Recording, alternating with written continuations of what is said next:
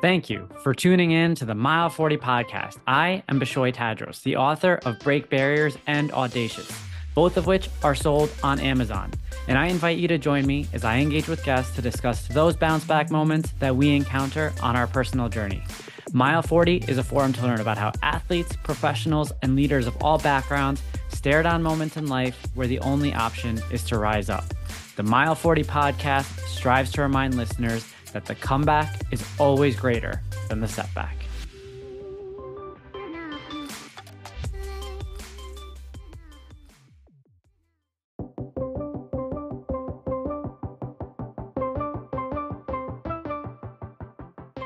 Welcome back to another episode of the Mile 40 podcast. Hope everybody out there has been enjoying the holiday season. Uh, if you haven't already, please be sure to hit subscribe, follow along on your podcast platform of your choice. Um, if you have it in you, drop a review. Um, you know, I want to make a quick call out over here. Uh, as you probably know, if you're tuned in, I recently released my second book, Audacious Uncaging Your Authentic Self. Uh, I am linking in a discount code for the book uh, with the show notes of this episode. Uh, and so for Mile 40 listeners, I want to do you a solid and, and give you a, a discount on the book. So check it out in the show notes. I am very excited about today's episode. Today's episode is featuring Andrew MacPhail. Andrew is chief of staff at Cicatelli Associates, a nonprofit health and human services organization in New York City. He has nearly 20 years experience in nonprofit administration, operations, and system development. He has dedicated his career to improving the quality of healthcare and social services delivered to at risk populations. Andrew received a Bachelor of Fine Arts in Musical Theater from Western Michigan University and a Master of Public Administration in Nonprofit Management and Leadership from Baruch. Prior to his career, Andrew worked as a musical theater performer. After several years' pause, he returns to performing in 2024, and we're going to dig into that. Now, this is where Andrew and I had met, and this is the part of his bio that that gets me excited. He's a passionate runner. Uh, he's completed his 20th marathon this past November, and that's actually where Andrew and I happened to run into each other. Uh, he's going to complete his sixth of the six world majors in Tokyo this coming March. He's a member of Front Runners New York, New York Roadrunners, and the Abbott World Marathon Majors Gold Club. Andrew lives a sober life. This February, he will celebrate 23 years alcohol free. Now, Andrew, I want to give you the preface that I don't usually read the entire bios, but your bio is going to encapsulate so much of what we're going to touch on today. And I felt like I had to run through it. So, first and foremost, thank you for joining me. Oh, thank you for, for sure. It's great to be here. Um, I really appreciate the fact that this last November at the New York City Marathon, uh, prior to uh, hitting the start line, uh, you had approached me at, at the uh, at the tent. Um, and for me, I never know how those inter- interactions are going to go uh, because the truth of the matter is, sitting in my seat, I'm not even really sure who's listening, who's watching, who who's even paying attention.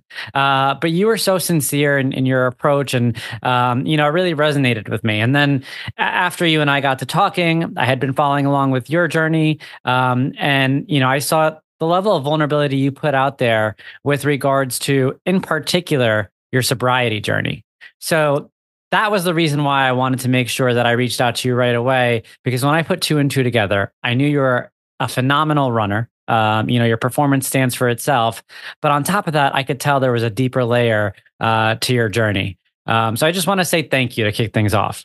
Oh, thank you. Uh, that's really great to hear. It was so wonderful seeing you that morning after following you on uh, social media and being inspired by your story. So I, I'm so glad we had that opportunity let's um let's take things back a little bit right and so i know that when we had talked before uh this recording you had told me about you know your professional journey and how um essentially you were looking to pursue your career out of college um, when it came to the arts and yeah. you were rerouted um, yeah. let's walk the audience through you know post college what went down Sure, absolutely. I think it, it, actually we we need to go back a little bit further than that. Um, as, a, as a kid, I was always performing and singing, and it was just no question that that's what I would do uh, in life. And so I continued along that path, and uh, I, I, studied musical theater in college. I moved to New York, and I started what um, what was was looking to be a promising career, having a lot of fun and great opportunity in working and um, unfortunately, it did take a turn. Um, it's interesting. Um, I, I will talk very openly about um, uh, repeated sexual abuse in my life and how that weighed on my decision to uh, step back temporarily. Well, as you said, we'll get to that later. Um, from my my career as a as a singer and as a performer, um, and really when I when I look back, it's it's um, unfortunate to realize that throughout my life I had um, four perpetrators. Uh, of sexual abuse. Um, the first was at the age of 12 um, by a choir director, mm. uh, and then at the age of 15 by a voice teacher. At the age of 20, uh, by a theater producer and director. And then at the age of 25, by a prominent Broadway casting director. Um, and th- when that last instance occurred, and it really um, threatened my career, I, I just stepped away and I decided out of fear that I would be blacklisted uh, and uh, my reputation be tarnished by someone in such a position of power that um, I just decided that I I couldn't take it and I needed I needed to stop sort of with an understanding that I would someday return and continue to explore that passion, which I really believe I was put on the earth to do. Um, a little bit about just the instance. I won't go into it too deeply, but I um, was being considered for a role and was invited to audition. Uh, and the casting director then invited me to dinner, and that led to drinks. I was then invited to this individual's apartment um, where unfortunately at some point I blacked out and uh, woke up at some point. I don't really know how much time had passed and fled. Um, and then the next day, when I had a conversation with the individual, I was looking for some clarity of, of what happened. I didn't receive that. Uh, the conversation did not go very well, as you can imagine. Um, and it was when I declined a subsequent invitation to get together with this individual that I was asked, uh, was I not worried about my career? Mm. And so, really, after that, I, I, abandoned the performing career. That again, that fear of being blacklisted um, by someone in uh, such a position of power um, left me terrified, and uh, I just I I I jumped ship. Um, and it was it was in that moment that I, I I asked myself, my gosh, how did this happen? Like again and again in my life. And the really sad and unfortunate piece is that each of these individuals was brought into my life because of my talent and because I had a gift that these folks were uh, you would hope they would help uh, cultivate. Um, and and while that's a very sad thing to think about, um, I'm glad that I came to that realization. That was really years later after the Harvey Weinstein stories broke, and in listening to those those young women share their stories, I was just it, it just you know the the the light bulb clicked, and I thought. My gosh, you know, artists, performers, singers, what have you, we're all waiting for that one big break, right? And I mean, we do anything for that break because once it happens, you know, your your career is really started. And so of course you're going to find yourself in a situation where um, you would be in a private uh, you know setting with an individual who yields that power. Um, i've i've really spent a lot of time um, through therapy and and uh, studying on um, sexual uh, perpetrators sexual assault. How the perpetrator uh, identifies victims who seem vulnerable and maybe have low self-esteem and an obedient or compliant personality. And then they gradually gradually gain that victim's trust by showing them special attention and providing lavish praise, uh, lending a sympathetic ear. Um, and then they manipulate that relationship to create a dependence um, and an intimacy. And uh, they oftentimes will convince the victim that they're special. And then also, they make clear to the individual that they hold something that only they can give to the victim. In this case, the power of, you know, being in a in a show, in a film, what, what, whatever. And then they find opportunities to be alone with with the victim.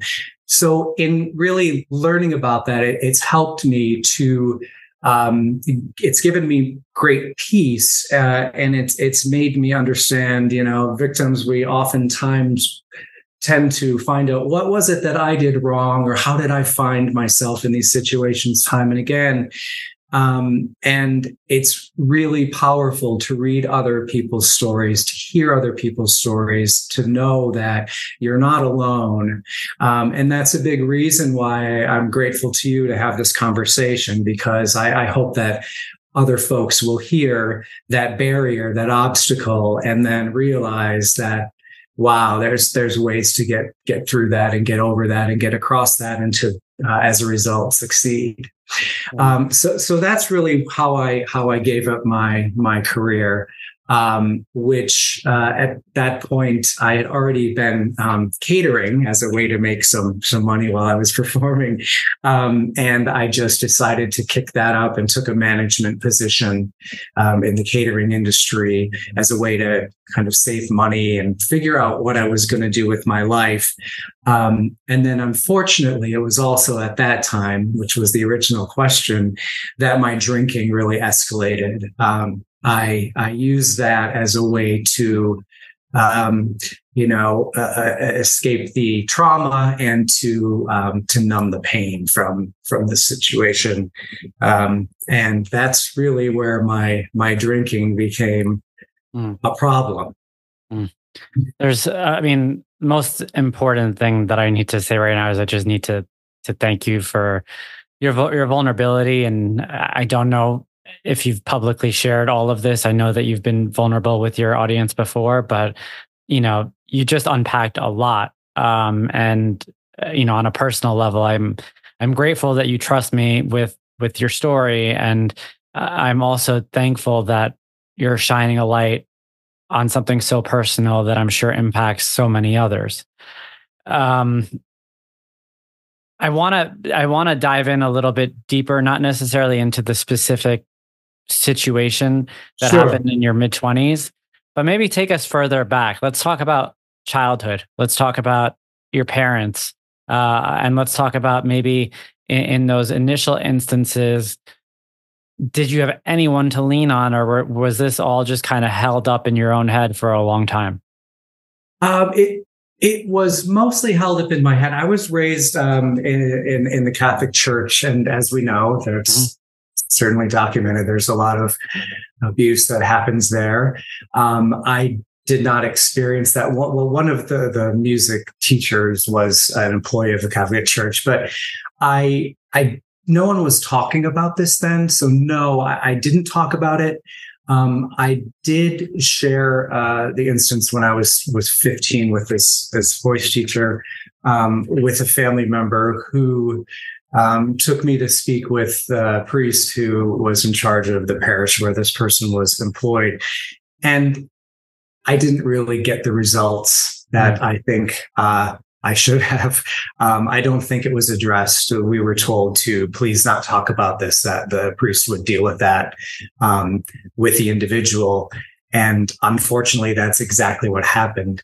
Um, no, I, I, really, I really haven't shared a lot of this. I haven't shared it certainly with the public. I've talked to a couple family members since, but as a kid, I didn't. I mean, there's really a, um, um, uh, I'm sure what you've heard or read about sexual abuse, particularly with children. There's such fear and there's such shame and there's yeah. such uh, fear about speaking. Oftentimes, the perpetrator can really create such a strong sense of fear um, and shame and uh, so no I, I, didn't i didn't have the opportunity to talk about that later as an adult when i went through some uh, vigorous therapy with um, a specialist who deals particularly with uh, sexual abuse in childhood and, and also other forms of trauma that I realized um, why I didn't. You know, I always kind of had thought, oh, I should have, I could have, but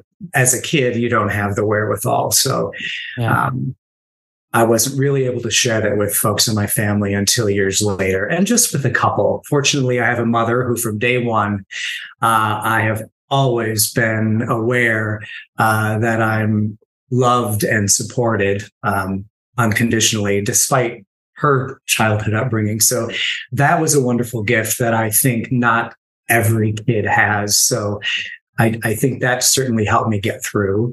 Um, but no, to talk about it publicly now is so important. Um, I think particularly with boys and young men, there's additional stigma around um, sexual abuse.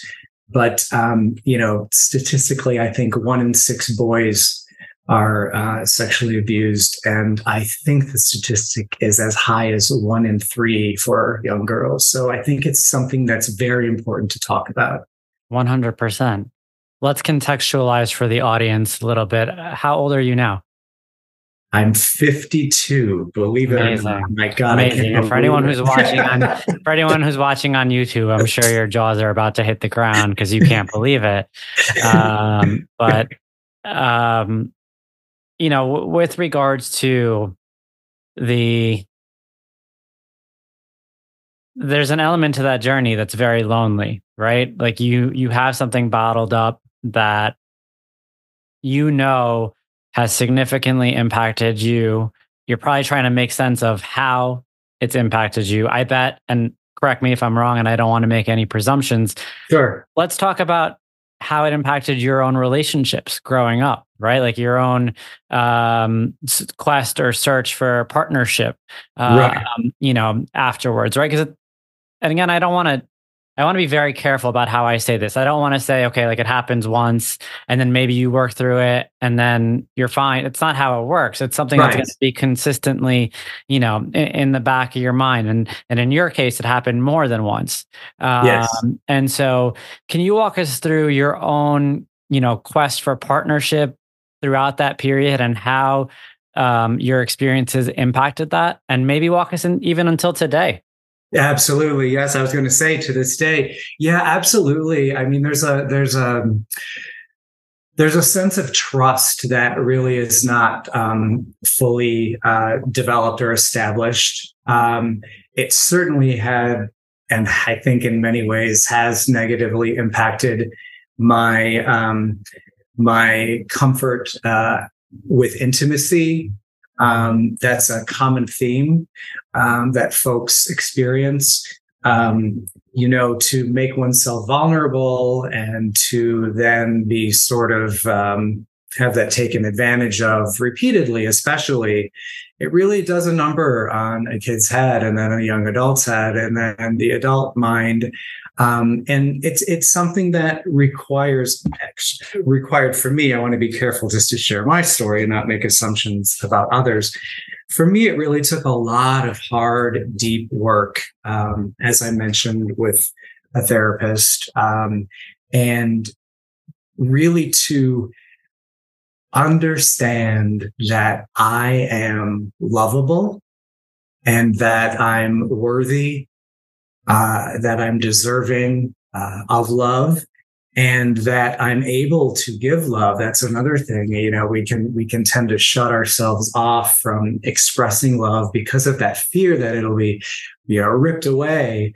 Um, so it it it it has impacted my my life as far as relationships and um, as far as intimacy, um, and also it's made th- that awareness it may sound uh, odd, but that awareness has also made me realize that my relationships with family, friends, loved ones, they feel so much more powerful to me because they're based and rooted in honesty and vulnerability and love.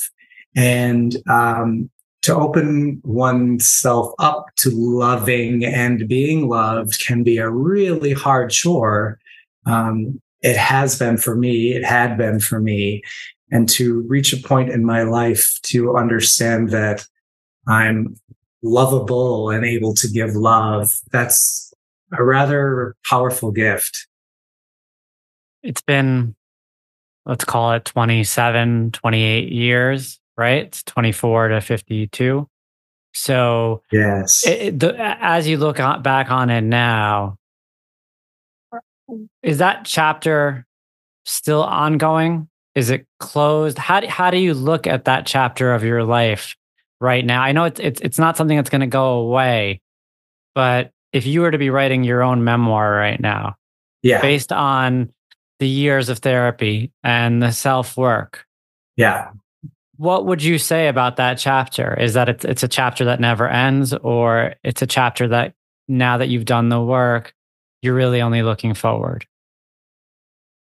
It's a dark chapter, an unfortunate chapter. The period has empowered me. It may sound uh, unbelievable, you know, for people to understand. It's empowered me because I was really forced. I wasn't forced. I chose to dig deep. Mm. I chose to understand why.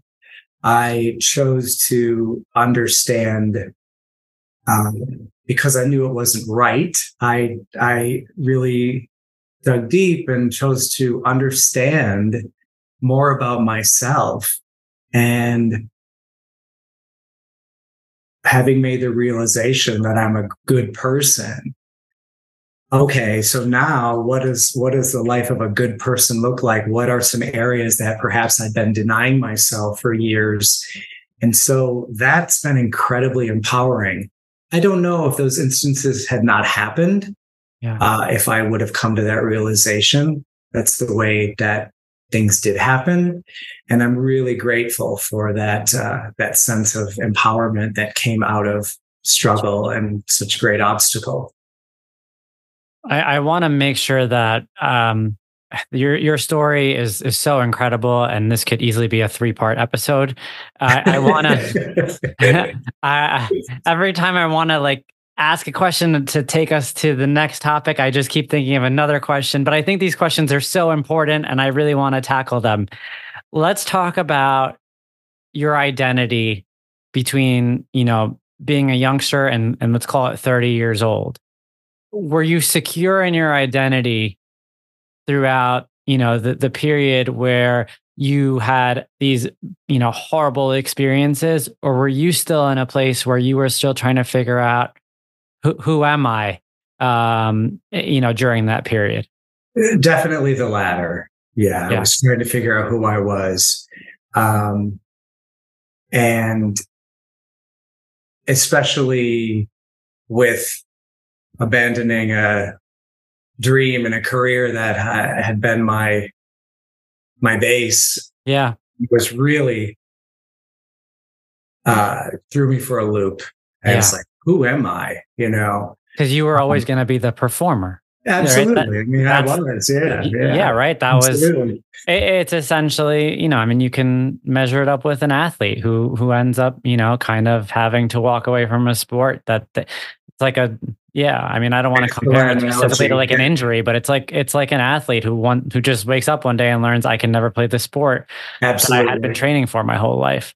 Yes, um, and I must say there, yes, absolutely, and also thank goodness uh, because it was not from a physical uh, yeah. situation like losing a limb or, or what have you with an athlete. I can do that again, and I am doing that again. So um, you know, what, what I thought perhaps the door had been permanently shut. Although in the back of my mind, I had always thought, well, someday. I mean, how could I not? Um, such a part of you know my my core, my fiber.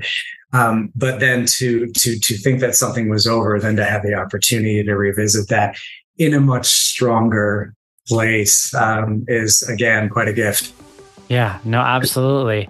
If you know me, you know that I like to look good and feel good. As an endurance athlete who trains daily, I need my wardrobe to fit the mold.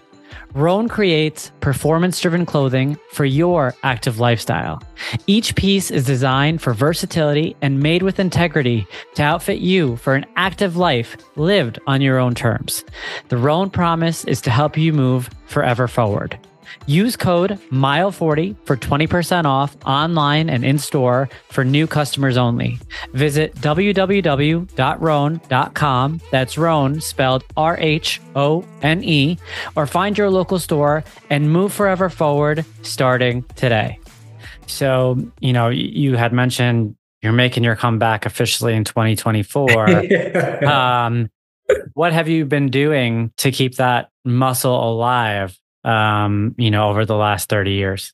Well, it's interesting. Not much the first maybe five to 10. And I've always enjoyed singing and kept, you know, kept my kept my voice in shape just by you know singing around the house or in the shower or what have you. You know, I just love singing, um, and it really was. I don't want to get uh, ahead of ourselves here, but it really was through my running community that I had the opportunity this past year to to get up and, and perform in front of an audience for the first time in I don't know how many years, and the feeling, you know, hitting that stage and and and and, and singing and that that feeling and the rapport, the energy with the audience, and the feedback mm. was so encouraging and beautiful.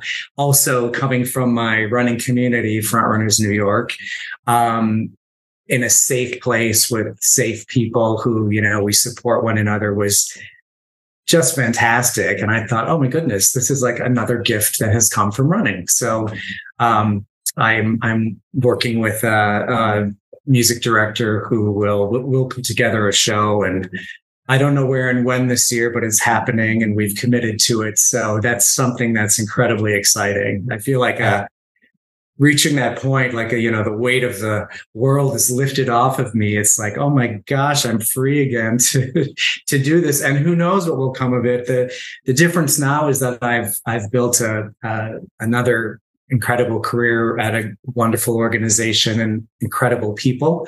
Um, and so the difference is that it's not something that I feel I desperately need. I don't have to book a show or have to, you know, to to earn a paycheck or or to make a living. Um, it's something that I can pursue from my passion for performing and to have that balance just feels it feels great.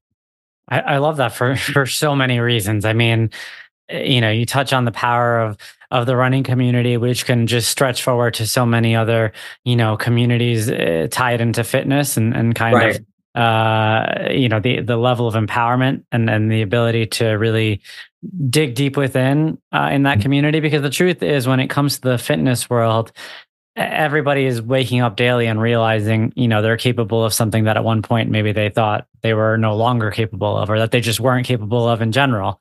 Uh, Absolutely, yeah. And to to see that um, is is awesome.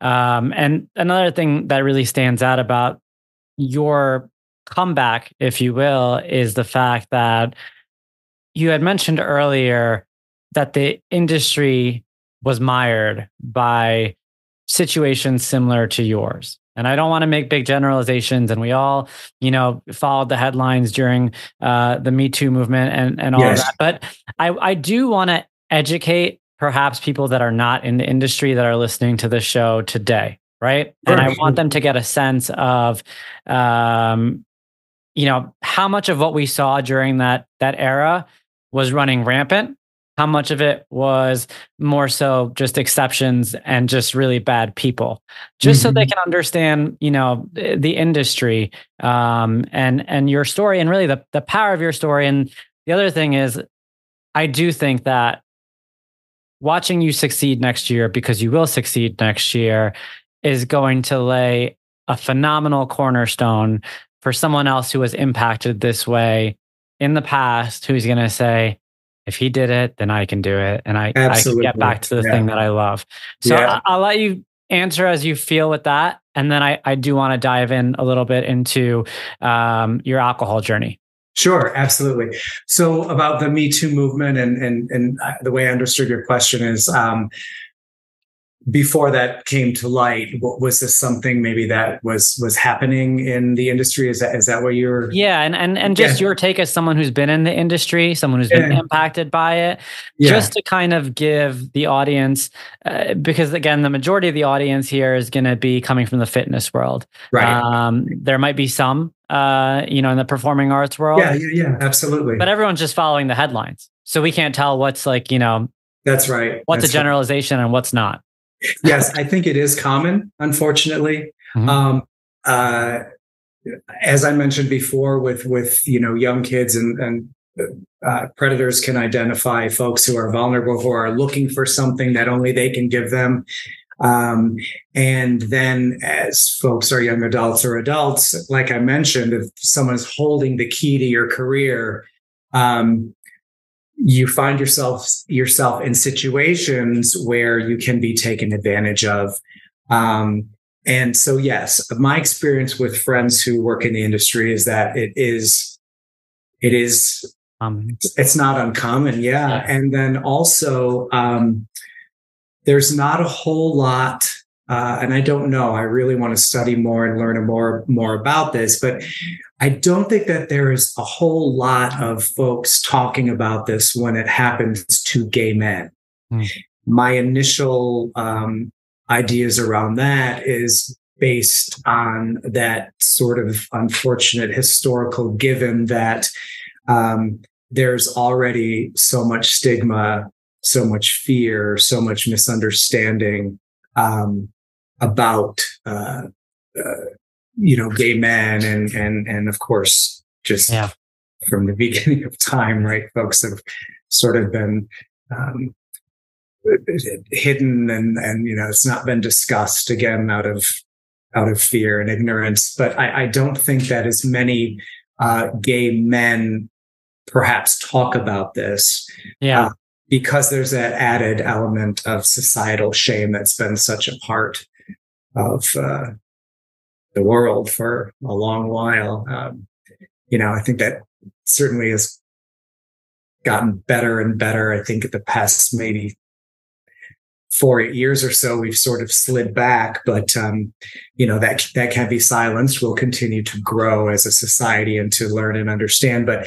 It is it is common in the industry, um, and um, I think that there hasn't been also, from what I've seen, as much talk about it in the Broadway casting community as there has been in the film community. Maybe because, um, you know, Hollywood is such a bigger, larger story that would make headlines more. The the theater and Broadway community, perhaps it doesn't sell as many headlines, but yeah. I'm really not aware. As I mean, there have been a couple, but there's not been as much uh, whistleblowing. I think in the in the theater and the Broadway community. Yeah. You know, I just, it, it has my head just thinking a lot about like, you know, checks and balances and, uh, you know, what are, uh, what is the industry doing to be better about this? And why or how is it the fact that, you know, one person can have so much control? And, you know, at the end of the day, you're right. It, it, it's, it's also a scaling thing, right? Like, you know, when you think about a big Hollywood production versus a Broadway show versus something even more local, the lower you go down, the more that control could really sit with like one person. Uh, yes, yes, and, absolutely. You know, you, you touched on uh, a really important point too around the fact that, unfortunately, you know, we we both I think will agree that we hope that society is moving in the right direction. Uh, yeah. But when it does come to gay men too, it, there's another element to this that um, uh, makes the it makes the progress seem even darker.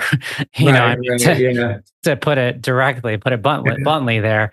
Right, um, right, absolutely. And so I, I really appreciate you bringing all this to light.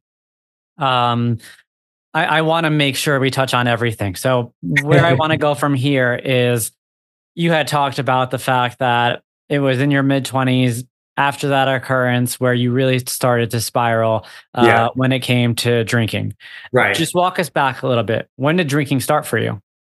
Uh, it started at 15. Okay. Yeah. And it was, was it just more around like socializing or was there anything else that brought you into drinking at a younger age? No, I think I think it was mostly socializing. I mean, I'm I'm sure there were you know situations, things, events um, that I really view drinking or any type of uh, substance use, unless it's purely social. There are folks who can go and have a drink or two with friends and everything's fine. But I, I, I was always more of an excessive type. It started socially, of course, with, you know, kids, but um, it was always a little bit uh, excessive with me. And I, I think that folks who use a substance excessively, it's usually to hide yeah. uh, something to mask some pain, to get over some trauma. There was nothing major. I mean, until I was 12. So actually, as I'm speaking, I'm realizing, sure, there was something major, but, but I didn't think of drinking as escaping from the, the first, um, two instances of, yeah. of the abuse. Um, but this is a very good question. And I'm realizing as we speak, yeah, that probably, you know, uh, had had a lot to do with it. I didn't. It really wasn't until later, um, mm-hmm. after I I quit performing, that I that I knew it was a problem. Yeah, yeah. You know, it's it's interesting. I I brought this up on the show before. Um, I as of like this month have gone a year with zero alcohol. Oh and, wow! Yeah, great. And you know, my my story is a little bit different because when I kind of decided to to stop drinking, kind of was a natural progress. I was doing a dry January, and then I found out I was running Boston in April, so I said, okay, let me stay, you know, dry until right. April came. And then I had Michael Chernow on the show, and uh, I don't know if you know his story, but yes. it involved a lot of alcohol and drug abuse. And I was, you know, just kind of enlightened listening to his episode about it. And I, I've always wanted to be you know the most high performing individual that I could be. And I said to myself, this is someone who I really respect, admire. He's extremely vulnerable and authentic and you know maybe if I, you know, don't drink, it'll enhance my overall performance as a father, as a husband, as a, you know, writer, podcaster, yeah, whatever it may right. be, runner. And so I said, okay, like I'm, I'm just going to keep this going. And uh, in my head, I was like, okay, let me see if I could push this for a year. And I did. Uh, as of like literally this recording, we're at a we're at a year. Uh, but what's what's been interesting to me over this period of time is over and over again, I have had to, or I've subconsciously analyzed my relationship with alcohol. Like, did I really need to be drinking as much as I was drinking prior? And I will admit, you know, the, the last couple of years, I actually didn't drink too much. We had a baby, so things were kind of slowing down. But I, right. I think I, I rewind even further back where I was probably drinking a little bit heavier. And, you know, as I continue to think through it, I uncovered more and more about my relationship with alcohol and where my mind would go you know, on those nights where I maybe had one too many drinks and I would reveal insecurities that I'd had and yeah. I would reveal things that I was hiding and I'd reveal, you know, the darker thoughts that I had. Mm. And it, it, was really, really interesting to me because as it was happening, I, I never, I never thought it was as negatively impactful as it was. Right. But now looking back on it, like I can kind of say like, and and maybe it's because you know I'm in a much more secure place in life. I'm I'm happily married. I, I have a daughter that I love very much. I've I've built this platform that I'm very proud of, um, and I'm at a point where I don't really care what anyone thinks. Right. Um, right. Exactly. Yeah, but it, it, it's it's interesting to me that again, as I think back, alcohol did a very big role in masking a lot of those feelings. Oh, absolutely. I mean, it's a rather immediate escape. Yeah. And know? so in in your journey, because let's get to the point where you decided I gotta stop. And sure, and, and sure. then we can go from there. So walk yeah. us through there. Okay, well, first of all, I just want to say how wonderful, what a great gift to give to your child um, to be fully present and not have to ever wonder, oh, is is this uh, an issue? I uh, before I stopped, I would think, oh, do I have a problem? Don't I have a problem? And then when I stop, you know, am I an alcoholic? Was I an alcoholic? All of those questions, it doesn't matter because the alcohol is eliminated from my life. And that's such a beautiful thing. It's like, it doesn't matter. I'm free. Um, so I really appreciate you sharing that about your journey. Um, when when I when I ultimately decided to drink, so I, I, was you know for about five years you know working and making decent money as a young person and drinking and drinking and escaping and escaping. Um, and unfortunately, right before my 30th birthday, um, my oldest brother, who was just a phenomenal man, uh, incredible human being, um, and who uh, also was an alcoholic, um, ended his life. Mm. And um, that loss was um, just horrific. Um, my world was really turned upside down. Um, and I realized in that moment, there was no denying that I had a problem. I think looking um, at his problem, and he and I had talked about it and our drinking, and at some points I wasn't and he was, and he wasn't and I was. And to lose him to such a um, horrible disease was a game changer for me. Yeah. And it also was, as I mentioned, right before my 30th birthday, I was starting a new decade in my life. Um, and I decided I couldn't, it was, that was too, too much. I could no longer justify having alcohol in my life, whether I thought I had a problem or not. I did uh, have a problem, but that that was the the catalyst for change, and that was really when I eliminated alcohol and nicotine from my life um, on my on my 30th birthday, and began my you know my my sober life, um, which can be a challenging process. You know, um, it was for me in many ways, um, but nonetheless, that was the the end of it. And and moving forward, I wanted to be present and sober, uh, clear headed, and truly deal with the pain and the trauma that was trapped in my body. That's uh, thank you for sharing that and you know, I couldn't even imagine. And, um, you know, I'm sure people listening to this podcast are like, that's a lot in 30 years. That's a yeah. lot in 30 years of life to have to, uh, to deal with, uh, yeah.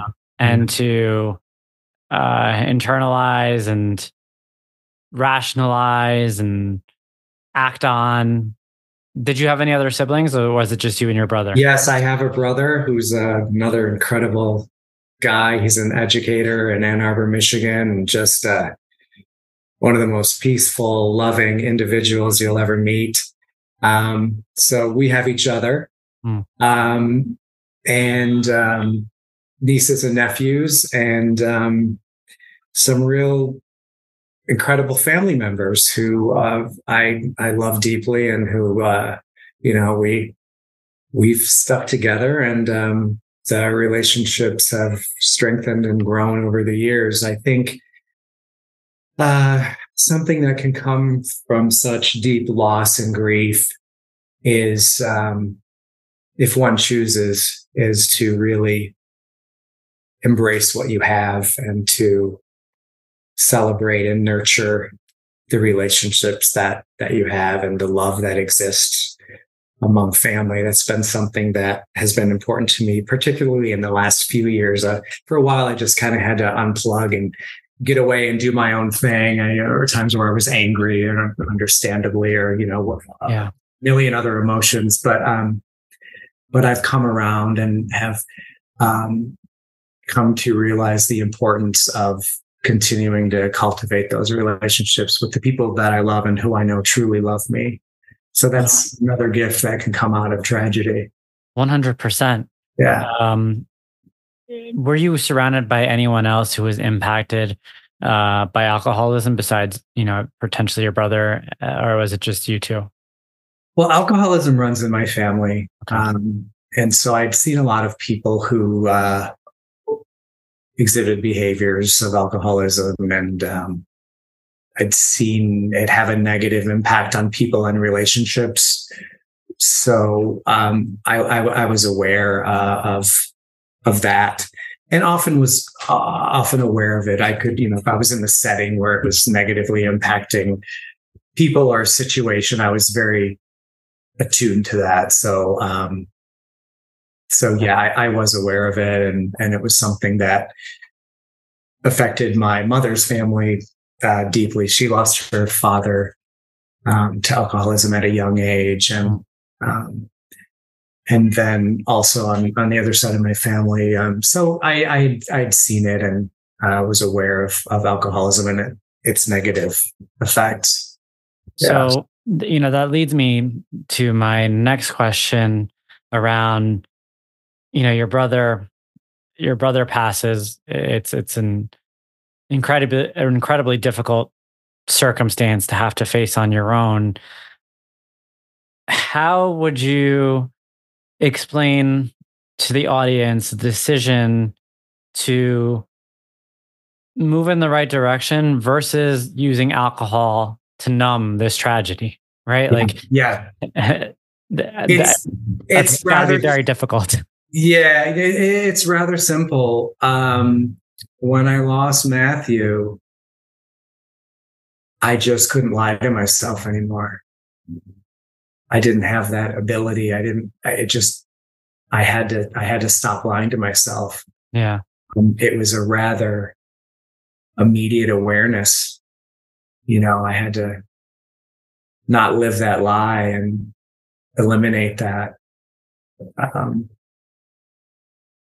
who knows what it would have, could have done to me. But again, it doesn't matter. I did. I just, you know, soon after turned 30 and that was, that was it. Yeah.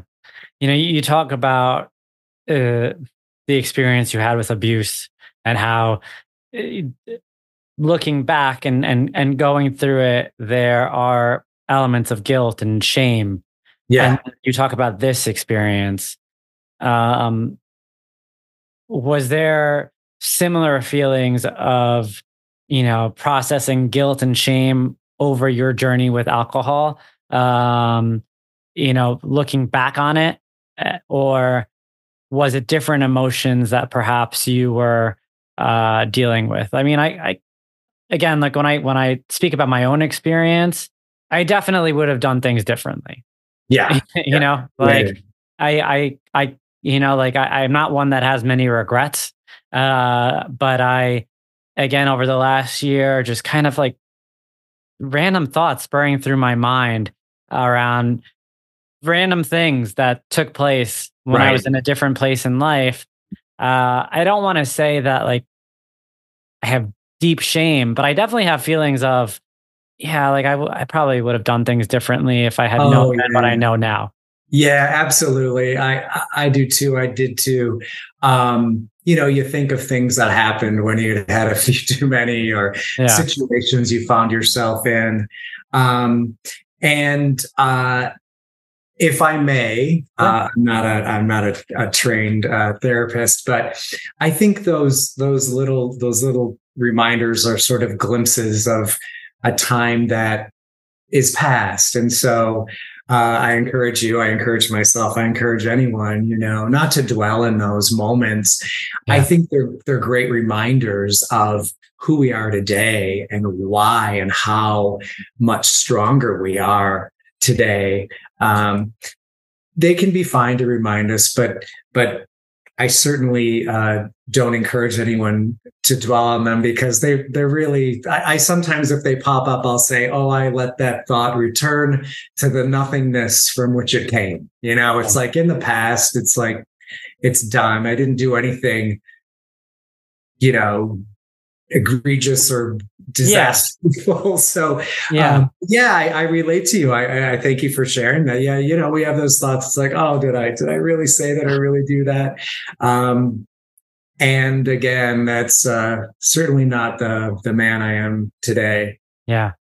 No, yeah. I mean you, are spot on with that, and I, I think that one of the things I love about this episode is the fact that there's so much to be gained and it's so far ranging in terms of application uh, where there's probably someone out there listening who's at yes. their own stage in this cycle yes um, who's now hearing it and from two completely different people meaning me and you who had two completely different experiences um, who are coming to uh, similar realizations uh, around it and uh, we'll, we'll continue to have you know different experiences. I you know i could speak for myself.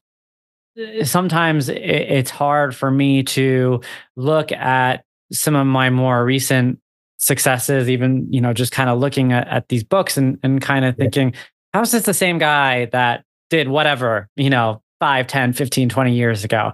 And Absolutely. there's got to be someone that knew me 15 20 years ago that thinks this guy's you know a, a con artist, and then there's that guy. so, so you know, like there, there's, and again, similar to you, no, I I don't believe I did anything egregious or you know right, malicious right. or evil. Uh, but that is you know the power of of alcohol, the the drug, uh, sure. essentially, yeah. and so. Um, I, I want to make sure that now we touch on the good stuff Yes, so, let's do it. They're running. We've been talking for like 45, 50 minutes here. Oh and goodness. hopefully people have continued to tune in. But you, my friend, are about to complete uh, your sixth star. Um, I'm so excited. let's talk about your running journey because yeah. you know, like I said, when I kick things off here, you've got a phenomenal track record. You know, you're in excellent shape, uh, and you're putting up some pretty impressive numbers. Um, um, so let let's you. talk about the running journey and and really the overall fitness journey and when it started. Because uh, was fitness ever a part of your younger life? Not a whole lot. I, I played a, a, few sports here and there, and never uh, really enjoyed many of them. Uh, you know, I did like a a, a, season of baseball and a season of track and a season of uh, uh, maybe a couple seasons of swimming. It wasn't really a big part. Um, I always, I think my parents encouraged me to try things, and uh, Oh, also soccer. There are some some funny stories. I was never really a star athlete and was uh, very very much a you know like a team a team cheerleader and you know an optimist and you know keeping the team optimistic. But as far as my own personal performance, I was never no. I, I wasn't a, an excellent athlete. Um, but uh, running, I I actually uh, happened upon in a very unexpected way. Um, I I had a friend who was training for a 5K, and she asked me if I'd run with her.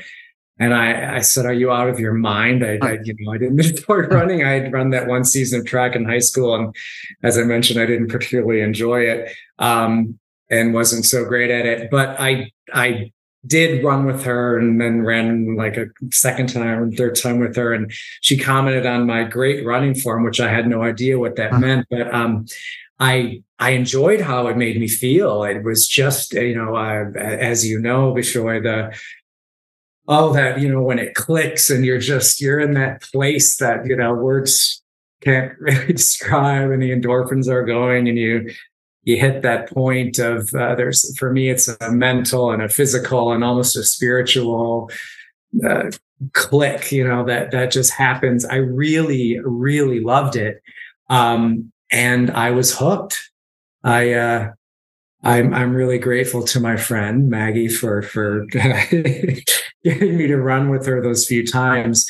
Um, and it was uh, I, I, think I ran I did I ran a marathon uh, about right around a year after that. Um, and I've just been I've been running ever since. I've I I love it as you mentioned.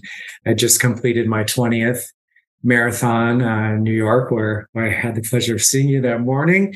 Um, and it's just, it was uh, an incredible gift. I'm like, wow, who knew? You know, I had no idea. Like, and to have this passion and this this need. Uh, when Runner's World magazine wrote a, a nice uh, feature on you know as part of their training team for this year's marathon, and um, they asked folks to share about their running and how running has helped them overcome obstacles in life. And and so I was selected to be part of that team. And when they when they shared the story, I I talked about that how um, you know what, just what an unexpected gift yeah, to to have that and to it's just such a part of who I am, you know, and yeah. what I do and the community that I've become a part of. As you know, I mean, we go to those those races throughout the year, or you bump into someone on Staten Island before the marathon, and it's just such a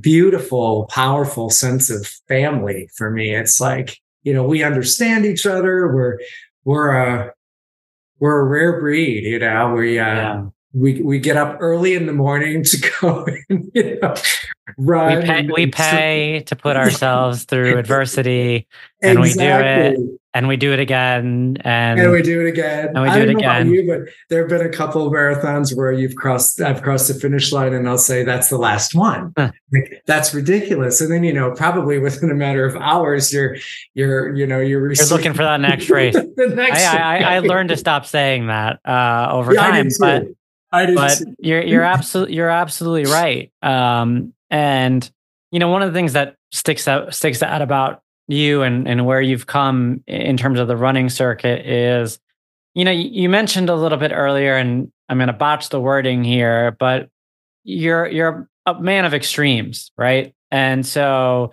you know, you went from being an alcoholic to being a 20 time marathoner. Right. and it's, it's not like I ran a marathon after recovering from alcoholism. It's like right, I, I now finished my 20th marathon and I'm going to complete the six world majors. Um, and so I have to imagine you went from a period of, like we discussed, not really understanding your identity to yeah. a period of, you know, probably the deepest introspection during all these solo runs. And, yeah.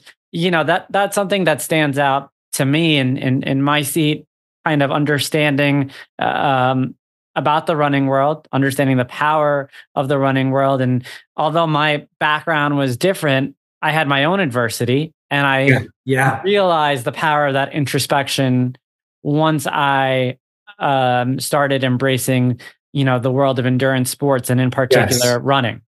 And yeah. so, um, you know, for for the listeners out there, I'm sure who you are as a runner today is not the same person who started running, you know, however many years ago when you went on that run with her.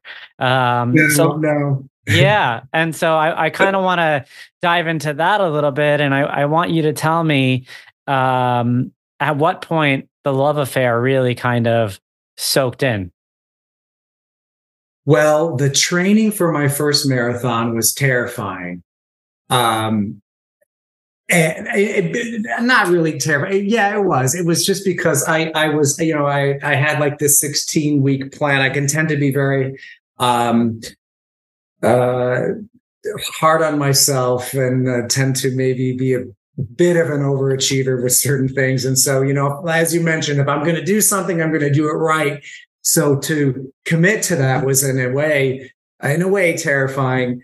Um, but really crossing that finish line, that first marathon in Philadelphia, I just what I experienced during the marathon and the I'll call it a the, the beautiful insanity you experience. You know, you see such extremes. You know, you yeah. see these uh, athletes cross in you know a little over two hours, and you see other people barely walking uh, like mile ten, and you see you know such um, just such a variance, but all of that I love. I just love it because I mean, as I'm sure you've experienced for sure, you're on the, you're running a race or a marathon and there's someone who's struggling and you like genuinely from your heart and soul, you say to them, you got this. You got this. Come on, let's go. You yeah. know, I often say to people, embrace the light, just get to the, get to the finish line. Like it's such a genuine, supportive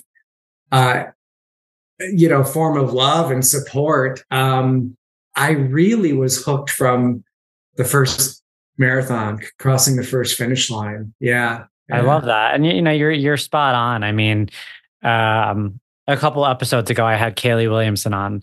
Um, and you know, I said it then and I'll say it again. That that was one of, if not the best episode I've ever recorded because she truly, you know, it moved me. And I watched that video over and over and over again of her crossing the finish line. And it was a true mm. ode to humanity yeah. to see um, her do it. And, you know, I joke about it now, but, you know, I, I when I had her on, I, I, I botched her bio.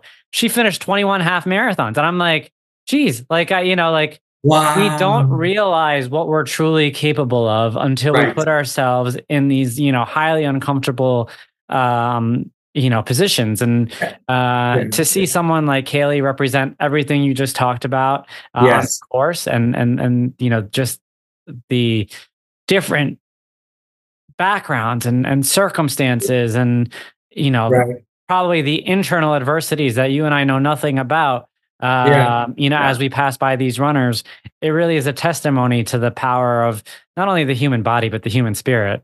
Yes, um, absolutely. Yeah, two two quick things about that. I, I, when I was in London, I often loved to go back after running and cheer folks on. Yeah. And when I was in London, I like went back to my hotel. I took a shower. Of course, I was exhausted. I wasn't ready to eat. I was still a little nauseous, and I just I needed to get back out there. And I went and I stood about a mile from the finish line and was cheering people on, and it was the most beautiful feeling. Like I was just moved you know, to tears, tears of joy, encouraging people who at that point, you know, were really struggling. And uh, it's just, it's just incredible to to be part of that community. And then the second story, um, when I ran Chicago, I set a new personal record this past Chicago, and there were a bunch of folks from Front Runners New York, my team, who were there, and we all met up for dinner afterward. And one of this this this young guy on the team was just a remarkable human being and a phenomenal runner. I walked in and he had just run something. I think he ran like a 221, uh, somewhere right around there. Yeah, just a phenomenal runner. And I walked into the restaurant and I was going to say, I can't believe, you know, and before I could, he's like, congratulations, you know, you just set a PR. And I'm thinking, this is such a testament to our community. Here's like a kid who just ran like a 221 and he's genuinely excited and like you know congratulating me on my performance which was you know nearly uh, an hour you know uh, yeah. slower but but it's it's it's so true. It's really i just enjoy that so much about what we do as runners and um it's it's it's remarkable. Yeah. What was your favorite race? Oh you know i'm asked this question a lot. I think so setting a PR in Chicago was great. I really can't tell you I have a favorite. Okay. Um, running in Berlin, you know, yeah, running, you know, Berlin is awesome. Their gate. Yeah. I mean, it's like really, I'm here, I'm doing this, you know. Uh, London, you know, that that was great.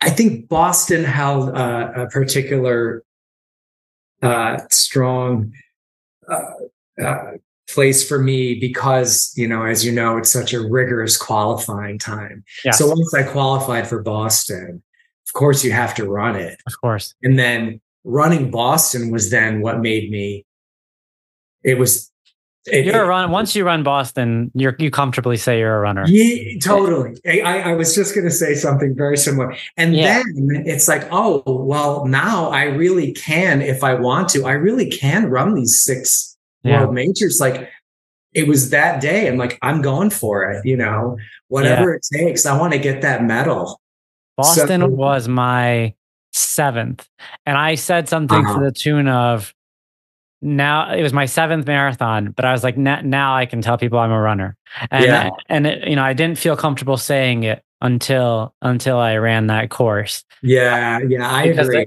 it, it's it's like a barrier it's a mental barrier to entry i should say Absolutely. Um, yeah. So I totally get that. Um, you know, last question as we wrap things up here. what has your running journey journey taught you most about yourself reflecting on now 52 years of life and yeah. everything that you've uh, accomplished to date and everything that you've overcome you know yeah. from some dark moments that many people out there may never come close to experiencing yeah. what has running taught you about yourself uh, it's taught me that i'm strong it's taught me that I really can do anything I put my mind to. You know, I come up with a plan and I execute it. Um, and it's made me very much aware of what a survivor I am. Um, it, it's just a, it, it, it's the, it's just such a strong foundation for me um, as you know, Bishoy, you're out on a run and the things you think about and the things you process, you know, I'll think of projects at work. I'll think of relationships with a family member. I'll have a conversation with a family member from maybe 10 years ago and, and, you know, pick a different dialogue to resolve. I mean, all these types of things that, that happen when you run. It's just made me aware that I'm, I'm a strong individual. Um, it's made me aware of my my passions, my various passions, um, and I hope I can do it forever. You know, it's just uh, it's taught me so much about myself. Every time I go out on a run, especially on the days where I feel oh, I don't really want to do this.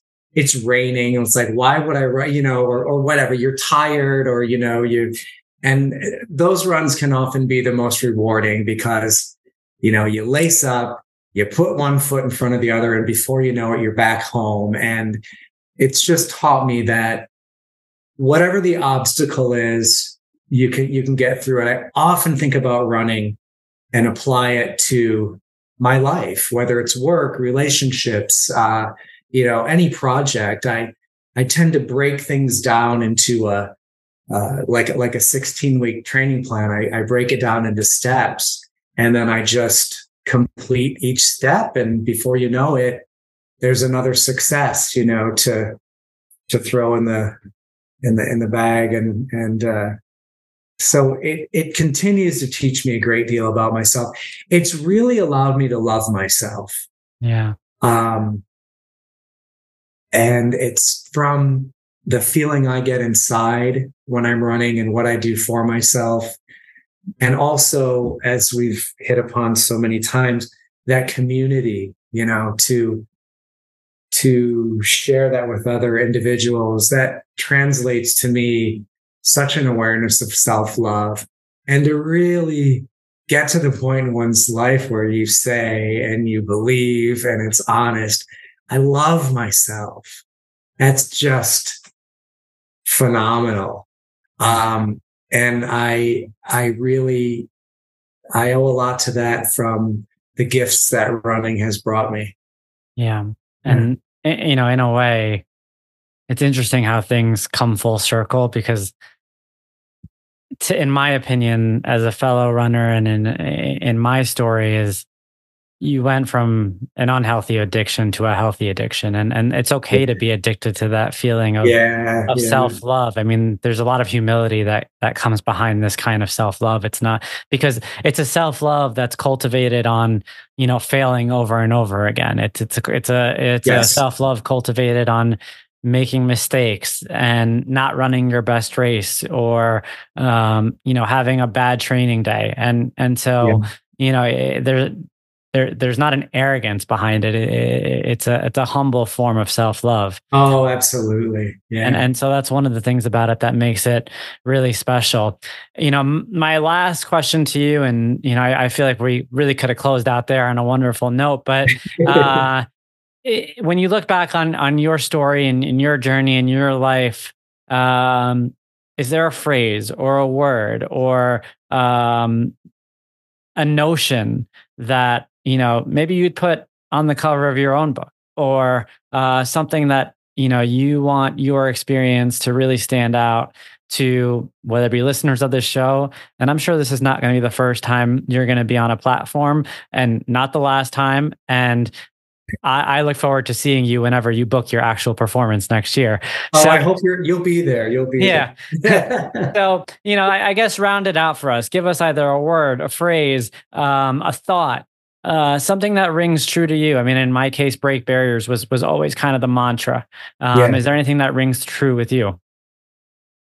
Yes. Um, continue to thrive. I really look at my life as, um, you know, I don't, I don't want to I don't want to go through life and then, you know, exist. I always focus on thriving. And so I'll tell myself, you got this. Continue to thrive. You know, who knows what will come in the future? I, I, I, you know, there, there, there will be many wonderful things that will come in the future. It's, uh, you know, that keep going, never give up. You got this. Continue to thrive. It's so important. Yeah. Thank you, Andrew. Thank you for coming on, for making the time. You know, your vulnerability uh, is going to resonate with with so many listeners out there. I know it's resonated with me, and I'm I'm particularly grateful for the fact that um, you didn't hold back. I mean, you, know, yeah. you you let us into some of the darker chapters of your life, um, and and that trust you have in in me and in, in this platform means a lot. So I just want to say thank you. Oh well, thank you. Yes, I um I do hope folks who need to hear this will hear this. And also, I want to thank you. Uh, this has done such a great uh, deal for me. I've never really talked about this in such detail. So, thank you for this platform and that gift. I feel free, and so um, I, I, you're, you're doing such great work. Please continue. I'm, i know you will. Um, but just hearing folks' stories is so important and so powerful. So I really, I owe the gratitude to you, my friend. Keep it up. Thank you.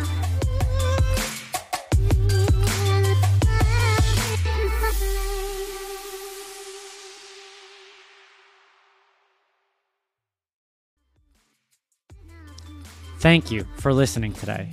If you enjoyed this episode of the Mile 40 podcast, go ahead, subscribe, leave a review, and share the word. Thank you for being a part of the Mile 40 family, and let's unite in showing the world that comebacks are always greater than setbacks.